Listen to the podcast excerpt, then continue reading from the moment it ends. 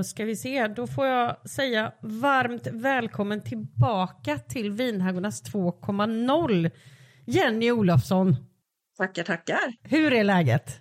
Tack, det är bra. Du har ju varit med och gästat tidigare. Ja, Du är ju så kallad eh, experthagga, Heder, hedershagga. ja tack för den benämningen, Ja. känns fint. Ja men precis, du är ju, eh, vad blir det, specialistsjuksköterska. Ja, Eh, på barn med, och ungdom. Precis, med barn och ungdom. Med också kompetens inom sexologi. Mm. Eh, vi ska återgå lite till och presentera dig mer om en liten stund. Men, eh, men hur har veckan varit, Jenny? Eh, tack, den har varit bra. Eh, jag jobbar ju numera som handledare för Mm. olika personalgrupper inom sjukvård, elevhälsa. Eh, och Mm. så jobbar jag med att föreläsa eh, inom sexologi och så håller jag föräldrakurser. Jag tycker ju att jag har världens bästa jobb, det är verkligen jätteroligt. Ja. Men ibland så kan jag känna mig lite sådär eh, pretentiös och att det alltid är jag som ska hålla i allt. Jag måste alltid vara den liksom mogna i rummet. Det är jag som Mm. utbildar andra, det är jag som är ledaren och sådär. Eh, så ibland saknar jag lite det här när jag kunde vara på ett jobb och jag kunde skämta med mina kollegor och göra lite så practical jokes och sådär. Just det. Eh, så jag Du märkte på mig så själv. värdig Ja, nu. Nej, men precis. Det kan göra mig lite trött ibland. Så att jag kan så att, Mm. tänka på hur, hur liksom prestigefull eller prestigelös ska jag vara. Men eh, Mm. jag var på en eh, utbildning i fredags. Jag avslutade veckan så eh, med bara massa andra handledare. Och då fick vi göra sådana här övningar för att lära oss att lyssna på andra. Och så fick jag en övning med ett sånt här fint målat träd med olika värdeord, tacksamhet och nyfikenhet och så. Och så skulle vi Åh. tala åtta minuter utan att någon annan eh, sa något. Bara om så här, välj två till tre värdeord och så talar det. och jag blev som en tonåring så jag bara lackade ur och så det här kan inte jag göra. Nej, Det går inte. jag vägrar. Mm. Precis, så det fick mig att inse att eh, jag behöver göra lite roliga saker också. Så att, eh, jag kanske har ett behov av att vara lite med mig själv idag här i Ja. podden. Våga kritisera och inte vara så... Precis, jag har, Anna, jag har ett väldigt, väldigt effektivt tips när det kommer till just Mm. det här. Eh, min bästa vän, hon eh, avskyr ju floskler precis lika mycket som jag gör. Så att jag finner ju en otrolig lycka i att veta att på hennes jobb under precis innan julledighet Mm. Så fanns det en whiteboard där alla hade skrivit såna här Ha nu bästa julen och njut av att vara med era barn och du vet det ena med det tredje. Ja. Och det här kommer liksom från, hon är ändå du vet fyra barns morsa, liksom Ja. etablerad. Ehm, jag älskar att det sista hon gjorde innan julledigheten det var att hon gick fram till den här vita tavlan och mitt bland alla lyckönskningar skrev hon kuk i mitten på tavlan. Sen gick hon hem. Ja, 43 år i fyra barns morsa. Det, Oj, oj, oj. Ja. alltså det är ju min bästis av en anledning. Det, ska man inte sticka under stol med. Jag fattar, du har valt ut, valt ut bästis bra. Jajamän. Vad roligt. Ja, det är väldigt fantastiskt. Annika, hur har din vecka varit? Nej men alltså det här, du och jag och teknik, det här, det här uppdraget det balanserar, det balanserar på en knivsägg. Ja, verkligen. Alltså jag är så nervös. När med. jag sitter här. här spelas det in rätt? Hörs det något konstigt i bakgrunden? Har du rätt namn på din panik. mikrofon Jenny? Jag tänker på det här, alltså i Sagan om ringen när de, när de ska diskutera hur de ska få in ringen i Mordor. Det är ungefär på samma nivå när vi spelar Ja. in. Det känns ungefär så. Jag har ändå haft en kompis som är bra på ljud på Facetime som har försökt förklara för mig och sen har du och jag också så här pratat så. Slagit våra kloka huvuden ihop. Ja, men, Men vi det- har sumpat två avsnitt innan så det är Ja. verkligen, det får inte hända igen. Nej, det får inte hända igen. Men det är ju också väldigt, väldigt roligt för det är ju precis i såna här situationer där min anarkafeminism bara flyger ut genom fönstret fullkomligt. Ja. Alla killar, vart är ni? Kom, Ja, tyvärr alltså. gör något. Den är skör, den där, den där feminismen. Den, Ja. Det, är inte, det krävs inte mycket. kom att tänka på det. Jag insåg det att nivån för hur skör min feminism är, är det, det räcker med ett APT. Så, så är jag liksom, nej men så är jag där och blir sån här bara, nej men det, de kan ändå ha något med det här med att kvinnan borde tyga i församlingen. Det, det är, jag ställer mig bakom. 100 procent. Ja, när jag jobbade som chef då hade jag faktiskt en ljudtjej som hjälpte mig med tekniken istället Ah. för en, en av de manliga personalen. Under... Ja, det det Ja, men- kändes gott Ja, ändå. det kändes gott. Vad jag hade sett upp till henne. Ja. Jag hade blivit det som ett faktiskt. barn. Ja. Vad du kan. wow! Ja, när ens egna nivå är på liksom förskolenivå så Ja, känns ju det bra. Alltså det finns också, det är också någonting som är så otroligt skönt när jag spelar in med dig. För att det är liksom någon som är på samma nivå. Så att ljuvligheten när jag säger har du tryckt på stopp och du frågar mig är det fyrkanten? Ja Jenny! Det är fyrkanten! Det, det är det finaste som har hänt med den här veckan. Så pinsam är jag. Nej, för att jag är exakt likadan. Fråga, alltså, tänk, Ja. Jag spelade ju in ett avsnitt med Sara, min kompis. Och hon sa Ja. ju att det är ett mirakel att du har en egen podcast. Det, folk förstår inte. Jag höll, ju på, jag höll ju på att bli inlagd när du frågade mig kan vi ringas på Facetime? Tidigare idag. Och, och jag fick panik för jag insåg att jag är inte helt hundra på vad Facetime är. Nej, jag insåg att det måste vara för att du inte har en iPhone. Men eh, ändå, det känns verkligen som ett mirakel att du klarar av att Ja, göra och klippa poddar så här himla bra. precis. Som du gör. ingenting får avvika från normen. Nej. För då, då är det kört. Här, det, finns inga, det finns liksom inga örnar som kommer och hämtar mig från Mount Doom utan jag är helt, helt utlämnad åt min lilla, lilla grej som jag har lärt mig. Mm, men kämpa på här. jag kämpar på.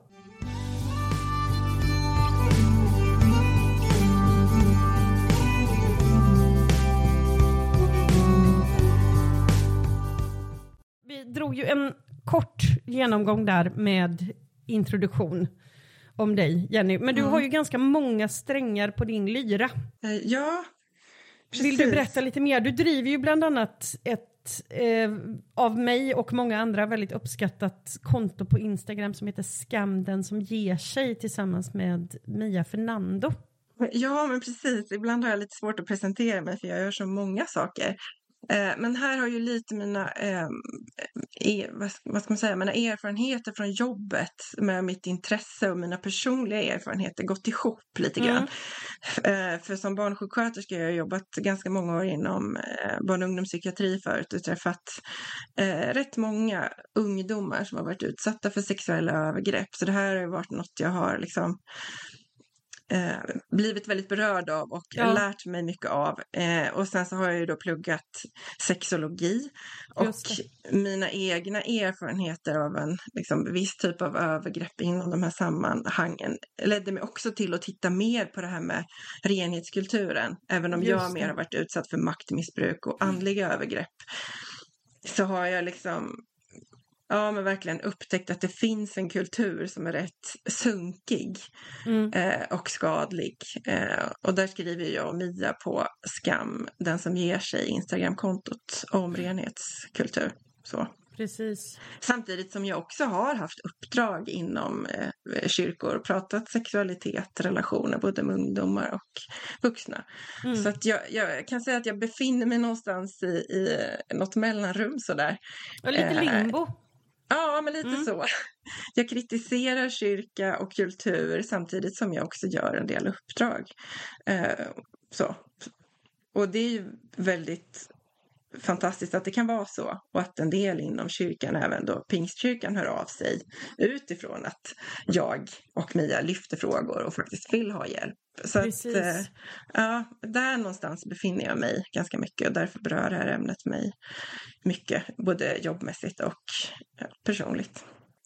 Jag tänker lite så här att det är ju dels, eh, får man väl ändå säga då, om, om, om man ska utgå ifrån att alla inte är rövhål exakt hela tiden, mm. så är det ju också positivt från eh, pingsthåll att de mm. väljer att ta in någon som är något nyanserad. För historiskt sett så har det ju eh, varit en ganska svartvit rörelse. Det är ju, ja. De är ju inte kända för å, å ena sidan och andra sidan.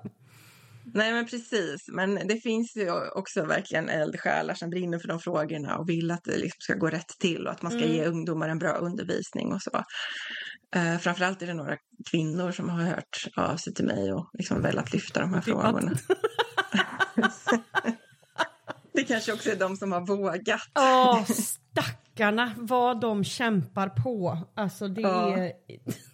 De får, de får ingen vara taskiga mot. de, de bär världen på sina axlar. Ja, verkligen. Men vi ska ta upp dagens ämne i alla fall. Det är ju att torsdagen den 5 oktober så briserade ju bomben inom svensk frikyrklighet. Ledaren för pingst, Daniel Alm, avgår alltså på grund av anklagelser om maktmissbruk av sexuell karaktär. Pingst har då gått in och tagit ur honom ur hans tjänst och Daniel Alm har avgått. Han har också erkänt det här i en post på hans eh, offentliga Facebook-sida. Mm. Där han eh, beskriver vad som har hänt från hans perspektiv och även vad som har hänt tidigare. Det var ju lite förvånande. Han passade, han passade på att erkänna en annan grej också. Att det har hänt mm. förr att han har inom citationstecken gått för långt med en annan kvinna. Mm. När jag hörde om det här, jag blev faktiskt inte jätteförvånad. Det är ju inte första gången som en ledare inom frikyrklighet håller på. Vad Nej. kände du? Nej, precis. Tyvärr. Man har ju blivit lite cynisk eftersom man har varit med några gånger förut. Ja, vi är ju gamla i gamet, Jenny. Situationen. Ja, precis. Mm. Uh, ibland känner man sig lite, lite tråkig som har den inställningen. Ja, men... Kul tjejer på fest. Verkligen. Det är den där bittra. Ja, precis. Nej, men så oväntat. ja, verkligen. Mm. Men, men samtidigt är det ju verkligen en sorg och eh, man tänker på dem som har drabbats. Det gör man och verkligen. på alla de som tappar förtroendet. På hans familj också förstås. Mm. Men eh, ja, det är, inte, det är inte helt oväntat när det gäller människor med makt. Men också i en kultur där man inte vågar ta tag i sådana här saker så att det kanske går lite långt. Exakt. Och det som just den här saken som jag tänker att vi ska vara väldigt, väldigt tydliga med. Att vi gör det här avsnittet. Det handlar ganska exakt noll procent om att sätta dit Daniel Alm. Vi vet, in, vi, vi vet ingenting. Det handlar egentligen mm. inte så mycket om honom Nej, i precis. det här avsnittet. Därför att han är i mina ögon bara ännu någon tjomme som har pratat om moral och uh, inte lyckats upprätthålla det själv. Mm, precis. Det, det, är a tale as old as time. Mm. Det lägger jag faktiskt inte så himla himla mycket vikt vid. Det jag däremot reagerade på, och som du gjorde också, och varför vi mm. gör det här avsnittet idag. Det är ju att i de 368 kommentarer som man kan se under det här Facebook-inlägget där Daniel Alm erkänner vad som har hänt. Mm. Och även saker som har hänt i det förflutna. Vilket mm, var, jaha, nej men hoppsan. Så kan man se väldigt, väldigt, väldigt tydligt en kultur bland kristna som sitter så himla hårt i väggarna. Mm. Och det ska vi prata om idag. För att precis som alla andra rörelser så har pingst en liksom offentlig värdegrund och det ena med det tredje. Men det finns en intern värdegrund som är mm. extremt problematisk. Och den ska vi försöka tackla lite idag. På något sätt så mm. blir liksom de här kommentarerna kring vad som har hänt Daniel Alm. Det mm. blir en spotlight på vad som sitter i väggarna på pingst. Ja, verkligen. Det går faktiskt inte att säga något annat, även Nej. om en del kan tycka att nej, ni kan inte gå in på Facebook och kolla kommentarer. Men eh, det kan man ju, för väldigt många av dem Man som har kan det. kommenterat där är ju med i pingst. Många är pastorer, eh, många står för det här budskapet, så det är verkligen en kultur. Vi har ju kollat lite på olika sidor, på olika Precis. ledares Ehm, kommentarer om det här. Ja, vi har ju bott på internet de senaste lite tre dygnen. Jag har ju känt som jag inte har blinkat sen i fredags. Men, Nej, precis. Och jag har ju också fått lite meddelanden från eh, till Instagramkontot Skam den Just som ger sig. Så att man har ju fått personers tankar också. Det har säkert du också. oh ja, dig. det har ju, det har ju inte varit... ehm, det, har- det har inte varit lugnt i, min, Nej, i, i telefonen liksom. Ehm, nej, det berör det här. Så det, det berör det här och, och då vill jag säga också att i, i det här som vi kommer prata om så vill vi också klargöra att vi sitter inte här och gottar oss i det här ämnet. Nej, det verkligen. finns ingenting av att ha, ha, ha, ha, ha, så går det. Utan det här oavsett så är det här en fruktansvärd situation för den utsatta kvinnan. Det är heller i sådana här situationer inte jättekul för eh, familj. All, alltså, det är det här, alla berörda. Det är vi helt med på. När vi skrattar och skojar om de här sakerna så är det för att det är så urtydliga strukturer som vi har sett tusen gånger innan. Mm. Och då kan man också vara lite sån att om man inte, om, faktiskt Jenny, om man inte får lov att vara lite cynisk efter 40, när ska, när, ska, när ska det komma? När ska det bli godkänt? Nej, men verkligen. Det måste ändå vara vår rätt att vara lite Ja. cyniska. Eh, och vi har ju varit med om en del smällar och sett en del saker. Och jag Exakt. tänker att det vore ju jätteknäppt om man inte vågade prata om det. Om inte vi kunde problematisera Mm. saker för den yngre generationen som kommer. Jag, Jag menar, jag tänker det. på mina egna barn också. Och eh, det är klart att det är av omtanke om alla som vi känner att vi behöver prata om det här. Precis.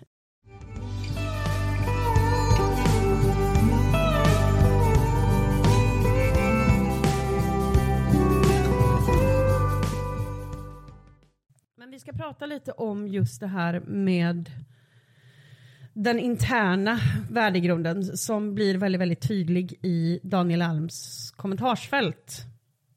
Där möts ju han av till 90 procent en hallelujakör som skickar hjärtan och böner och välsignelser Mm, och det ena med det tredje. mm, Alltså, det är kanske 10 procent av alla människor som kommenterar som nämner att det är osmakligt att mm. man tänker på Daniels kamp innan man tänker på den utsatta kvinnan. Mm. Vad var din tanke när du läste de här kommentarerna? Eh, Det var precis vad jag tänkte också. Det, det känns väldigt märkligt eh, att alla prisar honom. Se alla Mm. de här hjärtarna. Vi tänker på dig, vad jobbigt. Du har varit en sån bra ledare. Eh, allt det här eh, Mm. kändes väldigt märkligt att se. Jag följer ju Daniel Alm sedan tidigare också så att jag såg ju hans Facebook-inlägg snabbt. Ehm, och de som var kritiska var ju också flera som jag kände igen och jag visste Ja. att de, de är inte kvar i kyrkan längre. Så att det slog mig verkligen att nästan alla de som kommenterar som är med i pingst verkligen bara sänder kärlek till honom. Mm. Eh, alltså, det är klart att man känner en omtanke om honom också. Men att det blir den första reaktionen, eh, det känns verkligen Det helt blir den sjukt. första reaktionen. Jag ska läsa Ja. några kommentarer här som exempel på vad man kunde hitta. Mm. tar vi först här. Stort av dig att ta ditt ansvar. Ber om Guds välsignelse, helande och tröst för alla inblandade. Nu är det ju inte jättestort av Daniel att ta sitt ansvar därför att den berörda kvinnan hade ju också gått till ledningen så han var ganska så jättemycket tvungen att ta sitt Nej, men ansvar. precis. Det tänkte jag också. Han hade väl inget val. Så Nej. han var ju tvungen Precis. att kommunicera någonting. Och då tänker jag också att flera som har hört av sig och påpekat att ja men pingst har ju agerat eh, klanderfritt eh, kring det här och de har tagit honom ur tjänst direkt och allting sånt där. Absolut, men det är the bare minimum. Mm, precis. Och, och visst, jag har också hört att, att de har gjort det bra hittills. Mm. Alltså Pingst FFS Mm. eh, och Pingst Pingst, Västerås. Ja, det är precis, man tänker lite på den förkortningen. Eh, men han är ju också, eller var då, pastor i Pingst Västerås och där har de ju haft ett, ett församlingsmöte och de verkar ha agerat bra so far. Mm. Men vi vet ju inte än hur Nej. de kommer att agera, hur det här kommer skötas, vem som kommer utreda och så. Så att vi kan inte säga så mycket om deras hantering än, tänker Nej. jag. Det vi kan säga är att pingst har agerat. Ja, Punkt. ja, precis. Och hade det de inte bra, gjort det hade det ju såklart. varit snudd på det hade väl varit snudd på brottsligt. Ja, ja, verkligen. Mm. Vi fortsätter med de här kommentarerna. Jag önskar Guds välsignelse över dig Daniel och din familj, alla inblandade och församlingen och pingst. Kära Daniel, så sorgligt. Jag har tackat Gud för ditt ledarskap så många gånger. Du finns med i mina böner, bästa Daniel. Hoppas du kommer tillbaka. Du kommer saknas i mitt hjärta. Broder, du som har betytt och betyder så mycket för mig personligen och pingst utveckling. Jag blir så förtvivlat arg över att det finns inget förbarmande en sån här gång. De bästa som vill något ska bort. De får ej misslyckas. I Guds ögon är du värdefull. Vi och den nådegåva han har gett dig ångrar han ej. Du finns i mitt hjärta och i mina böner. Flera på, du finns i min förbön på ett särskilt sätt. Gud upprättade David. Gud är densamma idag. Det jag vet är att Gud vandrar med dig och dina närmaste i denna prövning.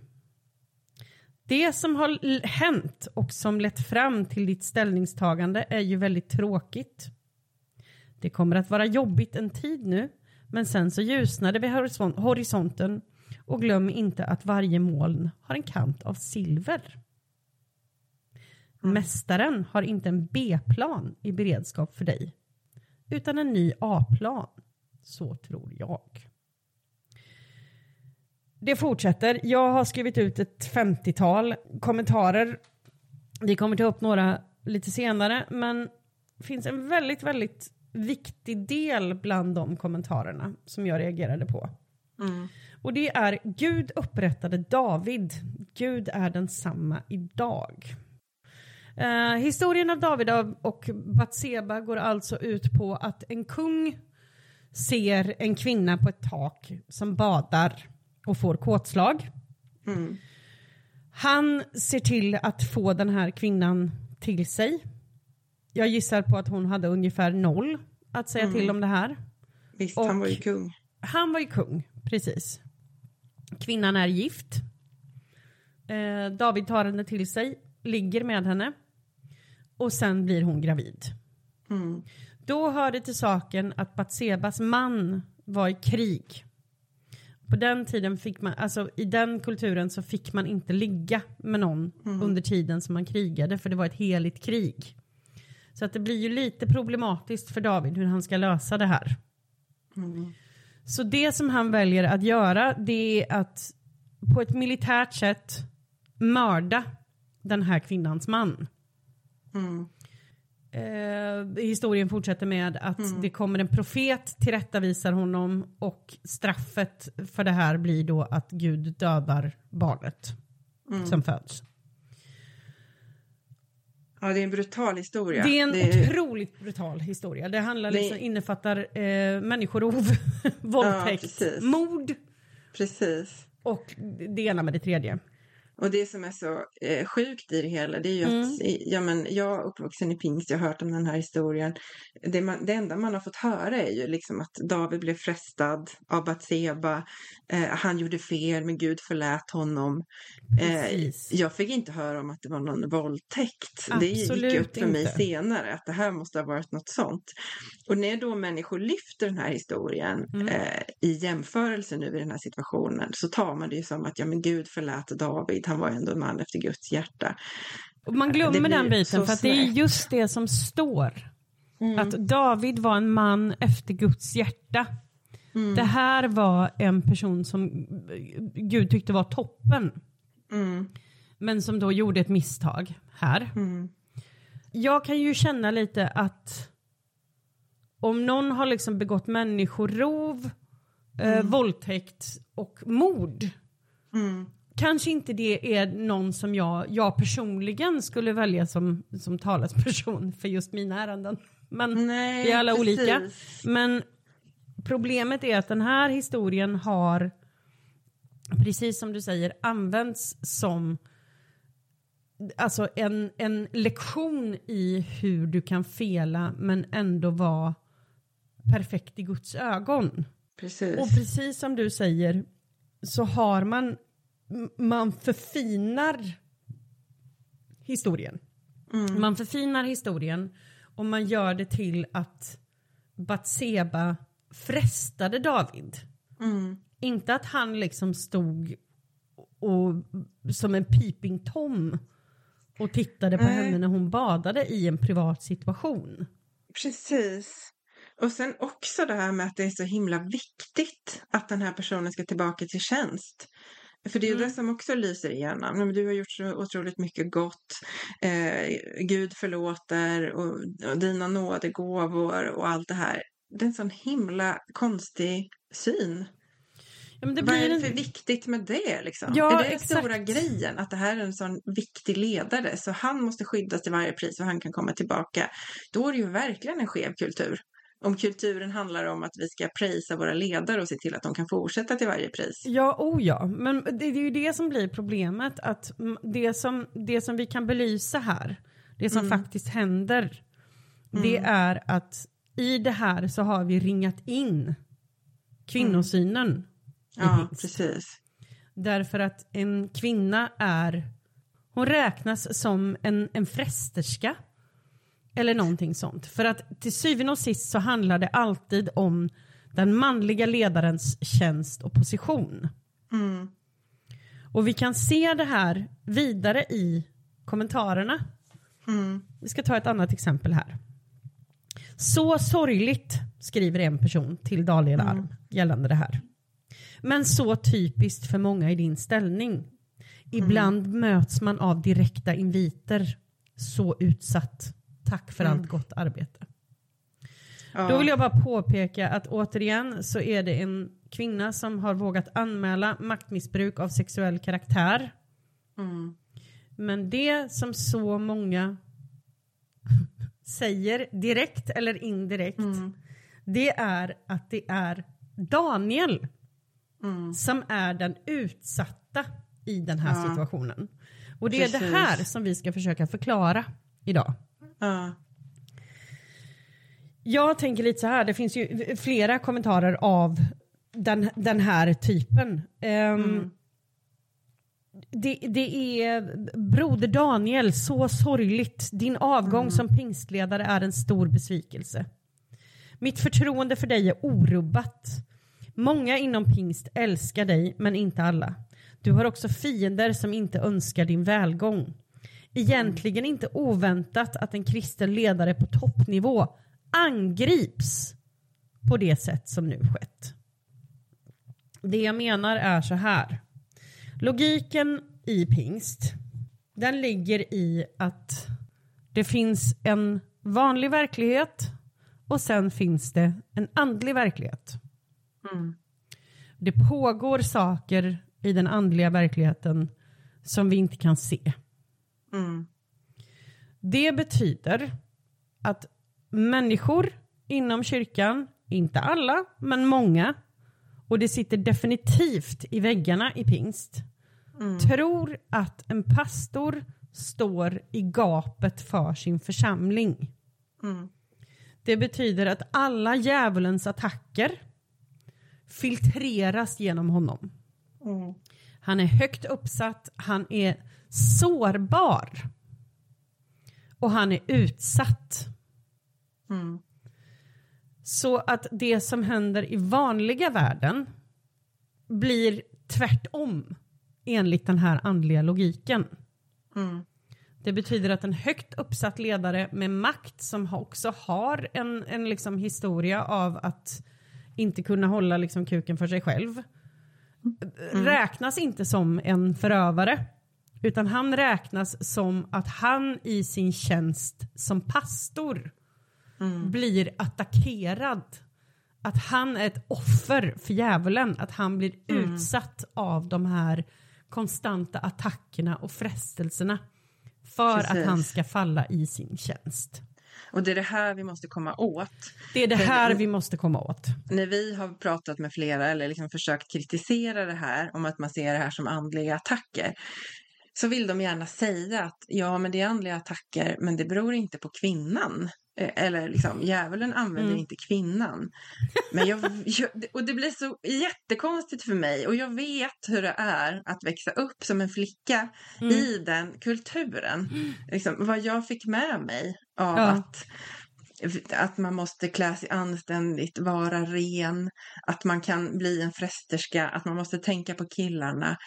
Eh, och när man att hela hör den här teologin, förlåt, ja, ja förlåt, ansvaret ja. ligger på en och man tänker de här tankarna. Om någon eh, tittar på mig, flörtar med mig, då var det något eh, ont i mig som fick den här personen att göra det. Alltså, jag fattar inte hur de inte kan koppla ihop det här. Hur kan man säga att det är djävulens attacker men att inte då kvinnan bär med sig det här onda? Ja. Det, det går inte ihop. Nej, men det inte. går inte ihop därför att det är baserat på alltså non, det är baserat på en, en, en, alltså en, en, ett parallellt universum om man säger det så. Mm. Och det är mm. där som liksom utomstående inte kommer in och inte kan förstå den här logiken.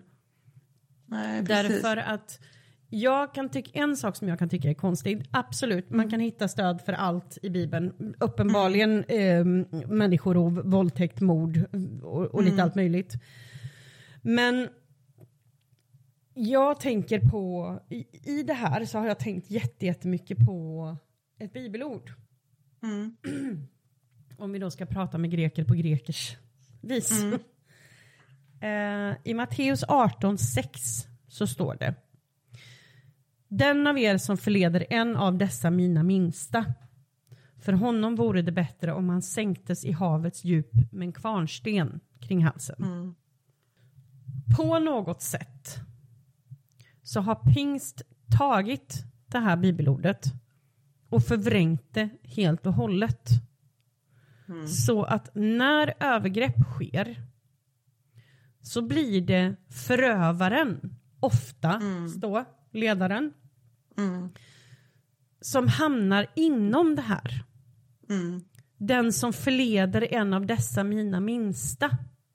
Mm. Alltså den här taskiga, taskiga tjejen som uh, gick runt och var för snygg. Mm, precis. Så att man bara hoppsan råkade ramla med kuken in i någon. Ja. Med eller utan samtycke. Och mm. hur, hur ska man kunna, de som faktiskt blir utsatta mm. av alla de här ledarna. Mm. För att jag, jag, kan, jag kan lova och svära, tittar du på resten av undervisningen i Bibeln så står det ju liksom, är du säker på att du vill vara lärare eller föreståndare? Mm. Du vet ju att du kommer bli dömd hårdare. Precis, det finns ju där. Det står det att man ska leva där. oklanderligt. Exakt. Um, och det, jag, jag, tänker också bara så här, när vi säger pingst så menar mm. vi inte så här, åh, pingst centralt har det här i sina riktlinjer. Absolut För det kan inte. ju folk ha emot oss. Men det vi menar det är att det är den här kulturen vi ser. När den vi ser pingstpastorer mm. uttala sig, eh, kulturen man möter, språket Precis. man använder. När vi granskar det som faktiskt går att se i sociala medier eller undervisningar, eller oh, ja. Ja, det vi kommer över. Det är det vi menar när vi säger pingst nu, mm. eller hur? Mm. Precis. Och jag kan tillägga att det här gäller inte bara pingst.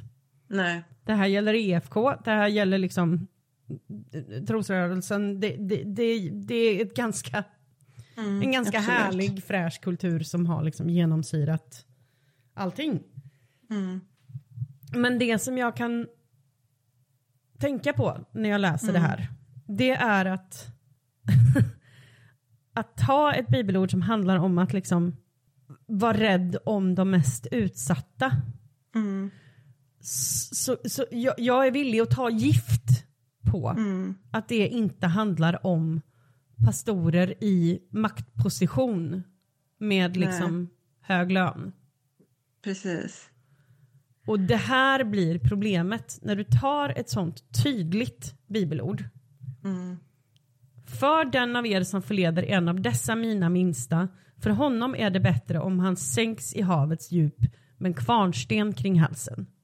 Det som frikyrkan har gjort, det är att de har tagit skulden, lagt det hos offret Mm. och gjort förövaren till den som det ska liksom eh, piffas och puffas och plåstras om och, och som ska akut förlåtas och akut ut i tjänst. Mm. Precis, det är ju så det blir med, med sådana här kommentarer. Och det är därför vi måste städa bort lite skit. Precis. För om man vill att kyrkan ska vara en, en trygg plats, en bra plats. Mm. Eh, och jag vet att Pingst också genomför sådana utbildningar, att det ska vara tryggt från övergrepp och så. Men då måste man också våga se sin egen kultur. Exakt. Då måste man våga ta bort skiten, för man kan inte bygga någonting bra på en sunkig grund. Nej, Man måste våga se de här grejerna. Vad är det vi talar om när vi säger så här? Och vad är förlåtelse egentligen? Två sekunder efter att man har fått höra att Ja. någon har begått något fel som man inte ens vet allt om, för det är ingen av Precis. oss som vet, så säger man att du är förlåten. vi förlåter dig, vi förlåter dig, kom tillbaka, vi älskar dig. Man bara, ja, Ja. fast alltså snälla rara, alltså, problemet i det här det är att vi måste våga tänka tanken att en människa kan faktiskt vara ett jävla rövhål på egen hand. Helt fritt från Mm. Precis. demoniskt inflytande. Och, och det- precis, och det här som du är inne på nu, det är ju också någonting att man tänker att antingen är en människa ond eller god. Det är Exakt. väldigt naivt. Otroligt Eh, naivt. Och jag som har träffat både offer och förövare i mitt yrke vet ju att visst, människor som gör skit, och nu säger vi förövare oavsett liksom hur stor eller liten gärningen är, för nu Mm. det här har det pratats om liksom att, att det kan vara brott som har begåtts. Eh, det kan ju vara en väldigt härlig människa, älskad av många. Oh, ja. man kan ha jättebra sidor, men man kan göra skit ändå. Eh, det, Ja. det handlar ju inte om att någon är ond eller god. Och det Nej. blir liksom så otroligt svartvitt här. Man måste våga se att även bra människor kan göra fel. Precis, och man kan heller inte hela tiden hålla på och hitta andliga förklaringar på att människor beter sig illa. Jag har haft Nej, tusen diskussioner om det här. Därför att till syvende och sist så det handlar också om ett förlåtelsemissbruk. mm, det är så här, absolut misstag. Det kan, det kan alla göra. Mm. Jag har gjort ungefär 700 miljoner. Mm. Inga konstigheter. Nej, samma här. Men man kan, inte, man kan inte tvinga andra människor till att ha förtroende för en därför att man har bett en gud om förlåtelse när man inte ändrar sitt beteende. Nej, precis. Och det är inte Därför att- förlåtelse. Nej, därför att gör du, alltså, gör du ett misstag, gör du ett misstag. Mm. Gör du samma misstag om och om och om igen, Mm. då är det ett beteendemönster och det behöver du ta tag i. Inte skylla ifrån dig på utomstående, alltså externa problem. Nej, det är ju smidigt att skylla på djävulen för då behöver man inte ta något ansvar själv. Liksom. Exakt. Då är, då är man ju hela tiden ett offer. Då är ju offerkoftan liksom fastsydd Precis. i skinnet. Och sen, alltså, jag tänker så här, det finns ju en sak är förlåtelse. Visst kan förlåtelse ske snabbt, men det ska ju också göras av den som har blivit utsatt. Ja. Men sen finns det ju också något som är upprättelse och upprättat förtroende. Sånt tar ju år att bygga ibland. Liksom. Det tar ju lång tid. Ja. Eh, men om man ska ta det så enkelt som om man går ner på förskolenivå, för det kanske man behöver Mm. göra ibland, Ganska ofta. så tänker jag Mm. att eh, förr gjorde vi så här med barn att man, eh, barnen slog den andra eller sådär och då sa, sa man åt barnen, säg förlåt nu. Och så Mm. fick de säga förlåt och sen fick de fortsätta leka. Men vi gör inte så längre Nej. utan man gör någonting som heter göra förlåt. För det viktiga är inte vad man säger med sina ord utan Just att man det. kan visa i handling även för barn på förskolan. Och det här borde man kunna kräva av vuxna Ja. inom eh, kyrka. Ja. jag. Om man bara ska tänka så enkelt, gör förlåt istället för att häva ur förlåt och hjärtan och emojis till alla. Ja, kan ni lyssna och förändra kulturen? Inte bara skylla på en enskild person och säga att det var den här personen som råkade falla nu. Utan se kulturen. Det är den vi vill åt. Och det blir så, det blir, det blir ex, exakt det, det är, det är kulturen vi vill åt. Och jag, jag kan tycka att det blir väldigt extremt när folk så blint följer en ledare och helt Precis. tappar kärnan i att se till dem som faktiskt är de minsta Mm. Mm. i det här. Det är inte lätt att gå upp emot en så stor ledare Nej, verkligen. och säga vad som har hänt och veta. För vi vet vad som händer när man anmäler oegentligheter som kommer ifrån en maktperson. Mm. Vi vet hur vi blir bemötta redan innan. Ändå gör vi det och ändå möts vi på samma sätt. Med att ja, det här var ju trist. Mm. Och sen så hamnar allt fokus på att den här ledaren ska upprättas. Mm. Det Ja, finns verkligen. exempel på där det inte har hänt. Mm. Eh, som har gjort mig väldigt, väldigt glad att höra. Jag har hört exempel från församlingar där övergrepp har begåtts Mm.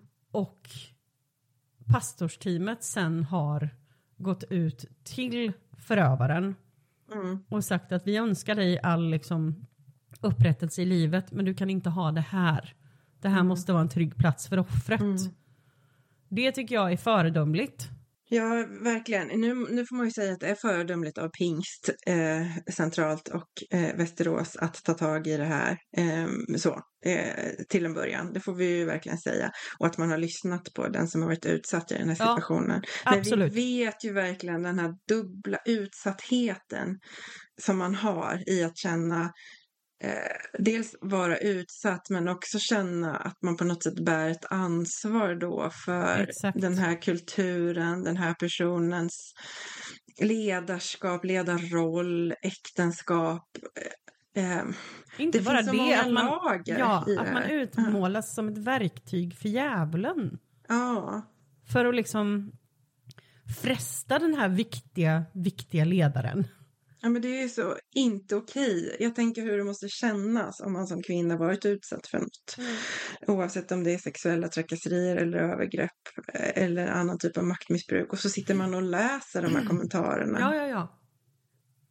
Nej, men det, det, är, det är bedrövligt. Och jag tänker Ja. på att eh, Marcus Ardenfors hade ju uttalat sig om, Mm. om det här. Mm, Och jämfört det med att, ja, men, eh, liksom att sådana här saker kan ju uppstå i alla former av föreningar. Men Mm. du kan inte jämföra nej, en, en religiös rörelse med en vanlig förening. nej. För att konsekvenserna i en religiös rörelse, det är att Mm. du går förlorad för evigt. Mm, Det handlar om din evighet, om du ska till himlen eller helvetet. I grund och botten. det går verkligen inte att jämföra. Det är min personliga erfarenhet också. Jag har också fått den där liknelsen ett antal gånger. Och det, det går inte att säga så. För Nej. att det är som du säger, det handlar om evigheten. Eh, Det handlar om en helt annan dimension. Det handlar om Gud och djävulen i det Mm. här. Eh, Det är något annat än en vanlig förening.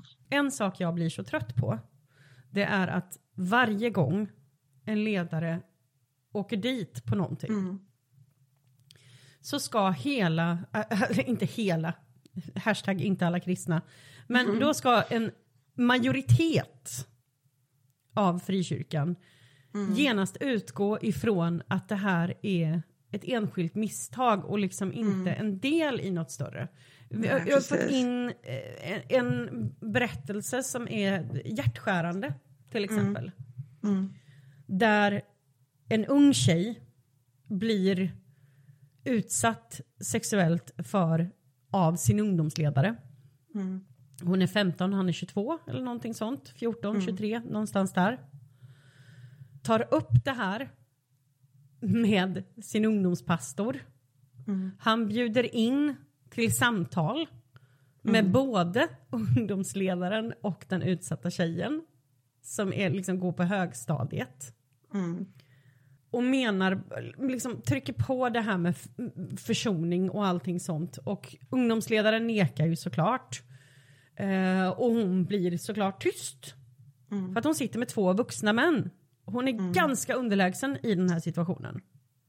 Så istället för att ta tag i det här, avsätta ungdomsledaren, bl- gå till polisen Mm. så väljer man i den här situationen att sopa allt under mattan. Den här unga tjejen får ett rykte om, om sig bland de vuxna i församlingen. Att hon är liksom, ja men du vet flörtig och ja, det ena med det tredje. Det, det, Så klass, klassisk eh, sköka. Så. Det här fortsätter liksom, hon mår sämre och sämre och sämre. I vuxen ålder så börjar de, hennes familj då, för hon mår så dåligt, eh, konfrontera mer och mer av de här ledarna. Svaret som hon får från eh, ungdomsledaren som har utsatt henne Mm. menar på att det här är absolut inte våldtäkt för att då kommer vi till det här klassiska att det, det räknas inte om det inte är liksom eh, ge, genomfört penetrerande samlag. Nej, som det är annan typ av sex så är det inte våldtäkt Precis, tycker då, jag. då är det inte våldtäkt. Nej, exakt. Eh, och hon var ju med på det. Mm, men hur mycket liksom har en... Hur ansvarigt är det för Mm. en 23-årig ungdomsledare att ge sig på en 15-årig tjej? Mm. Ännu värre, ungdomspastorn menar på att oj då, jag måste ha missuppfattat det här. Jag trodde att ni var ett par. Åh. Som att det är helt normalt. Ja, det är så Att hemskt på så många nivåer. ja, jag tänker så- en, en man, okej, Ja. här, här kanske man borde anställa lite äldre ungdomsledare Ja. eh, än att vara 20-ish, det kan man Mm. tycka. Men man är ändå ledare, man är vuxen och man är i en maktposition. Det här borde Exakt. verkligen inte förekomma. Och Den sen så lär man ut renhet Ja. dessutom. Och den här ungdomsledaren vill ha sex med ett, med ett barn, för det är ett barn om man är ja. 15. Hon är 14 liksom när det här börjar. 14. Ja, det, Ja. Man är inte ens byxmyndig då. Nej, nej, ja, nej. Om man nu ska se det. Och då blir, då blir ju problemet också att det här fortsätter liksom. Att Mm. han tror att de är ett par, så ojsan hoppsan, det här var ju inte mitt fel. Noll ansvar där. Mm. Eh, förövaren då är helt hysterisk och menar på att det här har jag inte gjort och jag har så svårt att sova. Mm. Trist för dig. Så Hon ligger på psyket. Men absolut, det är det det är synd om. Mm. Och sen så tar hennes familj det här liksom vidare Mm. till eh, sin dåvarande pastor som Mm. reagerar precis som man ska göra. Blir förskräckt. Mm. Eh, försöker styra upp det här så att ett möte anordnas med berörda parter och Daniel Alm. Mm. Och där tar det stopp. Så att de väljer att fullkomligt tysta ner det här. Mm. Så att jag vill bara säga att jag är så frukt... Jag är så bedrövad. Mm. Det gör så ont i mig för alla de här liksom tjejerna, alltså generationer som har fått Ja. dras med det här. Att inte bli trodda, det blir inte polisanmält. De blir liksom bara tystade av män i maktposition som sen går vidare och ska liksom prassla vid sidan av sitt äktenskap eller begå övergrepp eller vad fan de nu gör. Mm. Nej, det är så fruktansvärt. Det är en helt hemsk eh, berättelse du berättar. Ja. Alltså det är eh, modigt att våga berätta det om vi än lyfter det anonymt. Mm. Man bara önskar den tjejen all upprättelse. All, Eh, all upprättelse. Och det är, så, det är så bedrövligt att ja. folk får liksom leva med konsekvenserna av den här skammen och skulden. Och det är mitt fel och vad kunde jag ha gjort annorlunda för resten av Verkligen. sina liv? Jag har faktiskt flera fall i min närhet eh, där jag har sett både någon som har blivit sexuellt trakasserat Mm. eh, av en eh, pastor. Eh, vilket ju verkligen så går på djupet och, och skadar självkänsla. Man känner liksom ett, en skam för man känner att det är jag som nog säkert har förlett den här pastorn. Gud, ja. Eh, och det skadar gudsbilden. Eh, Ja. Jag har också en i min närhet som har varit med om eh, övergrepp av en ledare. Eh, och, och det... Ja, jag vet att det verkligen skadar. Vill du berätta lite mer om, om vad som hände i de här fallen? Liksom? Ja, jag, kanske inte ska gå in så på, eh, på detaljer, men i, i båda de här fallen så har det varit då en, en kristen ledare Mm. Ehm, ja, inom samma rörelse vi pratar om nu. Ehm, ja, men som kanske eh, i båda fallen trodde att det här är den här tjejen med Mm. på. Eller vi är nog kära i varandra. Eh, och inte fattat att jag är faktiskt i en maktposition. Och den här tjejen gör det här för att eh, jag vill det. Alltså, Ja men inte bara det, det är en Det- klassisk grej. Alltså makt är ja. en attraktiv grej. Det, det, Ja. det, är a tale as old Jo, as men det time. är med. Precis, och om man dras med i någonting liksom så.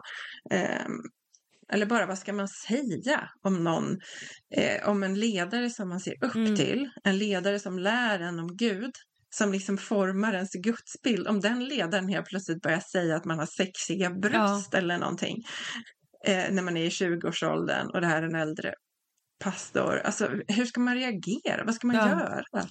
Eller inte ens 20-årsåldern liksom. Nej, precis. Man tonårs- kan lika gärna vara 15-16. Ja. Och här, man vågar inte säga det i den åldern. Det kommer liksom inte fram. Mm. Därför måste man titta mycket mer på kulturen. Man kan Mm. inte lägga det här bara på de som blir utsatta för någonting. Nej, nej, att de nej. måste vara modiga och säga till. För om de möts av att den som då har gjort det bara får tusentals hjärtan och böner och Ja, ja, ja. liksom eh, massa lovprisningar eller folk som säger åh det kunde lika gärna varit jag. Hur ska Mm. man då känna?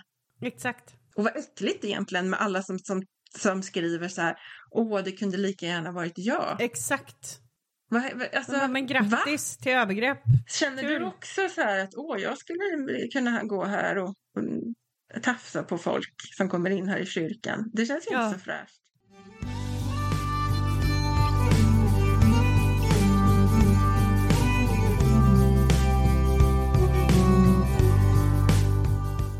Jag tänker på det var en, en eh, följare t- på sociala medier som skrev en kommentar som jag fick mig att skratta rakt ut. Mm. Eh, där de skrev att, att vara dum i huvudet är ingenting man kan hata någon för. Bara umka. jag tyckte att det var det var väldigt, väldigt, väldigt roligt. Men jag, jag funderar bara liksom runt alla de här med olika Mm. bibelord som kommer upp i huvudet när jag Mm. läser om allt det här att om ditt högra öga förleder dig, riv ut det och kasta det ifrån dig. Det är bättre att gå genom livet enögd än att liksom hela kroppen ska kastas Mm. i Gehenna. Det kommer inte upp någonstans. Det kommer inte upp någonstans med ve er skriftlärda och fariseer. Mm. Det finns en kultur i frikyrkan, så även i pingst. Eh, den är sprungen ur arbetarrörelsen. Mm. Och det innebär att utbildning och sånt, det premieras inte. Man går mer på feeling. Mm. Om någon känner att den är kallad av Gud att leda en församling och allting Just sånt. det. Så att många av de här pastorerna, de har läst Bibeln jättemycket, de har gått bibelskolor. Men de är inte utbildade i så många andra Mm. bitar. Säger inte alla, jag säger att många. Nej, men det, alltså det, krävs, det krävs så mycket för ett ledarskap. Eh, och jag vet ju det, jag har ju själv jobbat som chef. Man behöver Ja. ha utbildning inom en del områden och det hjälper ju till att man kan en del psykologi om hur människor fungerar Ja. och att man kan problematisera. Och frågan är om det problematiseras så mycket alla gånger på bibelskolor. Jag, jag tvivlar starkt på det. Jag tänkte på Mm. en sak eh, väldigt, väldigt mycket kring det här som Mm. har hänt med Daniel Alm och eh, framförallt också i koppling till den här eh, otroligt underhållande debatten som, eh, Mm. som är varför lämnar så många kyrkan? Att man Just har det. gjort en studie på att två tredjedelar lämnar kyrkan Mm. innan de når vuxen ålder. Just det. Det gjordes ju en... det var ju något geni som Mm. gjorde en otro, skulle göra en otrolig studie på det här. Mm. Om varför folk lämnar. Men kom fram till att det blev lite för rörigt för att Mm. det fanns liksom inget tydligt svar från folk som har lämnat. Och Ehm, det, det fall liksom, föll liksom inte in i, antar jag då, fördomsdelen. Så att istället för att göra en, en klar studie om varför folk lämnar så bestämd, tog man det smakfulla beslutet att ta kort på sig själv och andra redan kristna personer som fick berätta varför de stannar. Ja, just Det det. är otroligt. Ja. Ehm, det är liksom pingst på steroider. Men angående det här så tänker jag Mm. att metoo briserade ju i 2017. Mm. Det betyder att de som var liksom i ung ålder då Mm. är ja, liksom tidig 20-årsålder, Mm. låt säga. Mm. De här personerna har ju vuxit upp i en kultur som har utvecklats jättemycket framåt. Mm. Där det viktigaste är att skulden ska läggas där den hör hemma. Mm. Det vill säga hos förövaren. Precis. Men ni för en rörelse framåt som Mm. inofficiellt har en syn på det hela där förövaren blir omnämnd som den utsatta. Mm. Och sen undrar ni varför folk lämnar. Mm. Så jag Precis. tänker att ett, ett litet tips kan ju vara att ta rygg på de som är unga tanke och moralmässigt och utvecklingsmässigt. Mm. För att eh, de vet mer än er. Precis. Klokt sagt. Och jag tycker att det är många man pratar med som ger uttryck för just det där.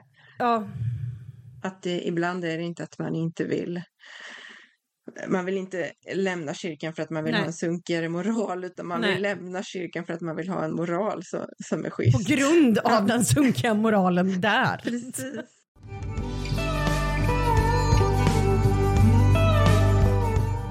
Tack för idag Jenny. Tack, tack. Underbart. Ha det gött, hej. Ha det gott.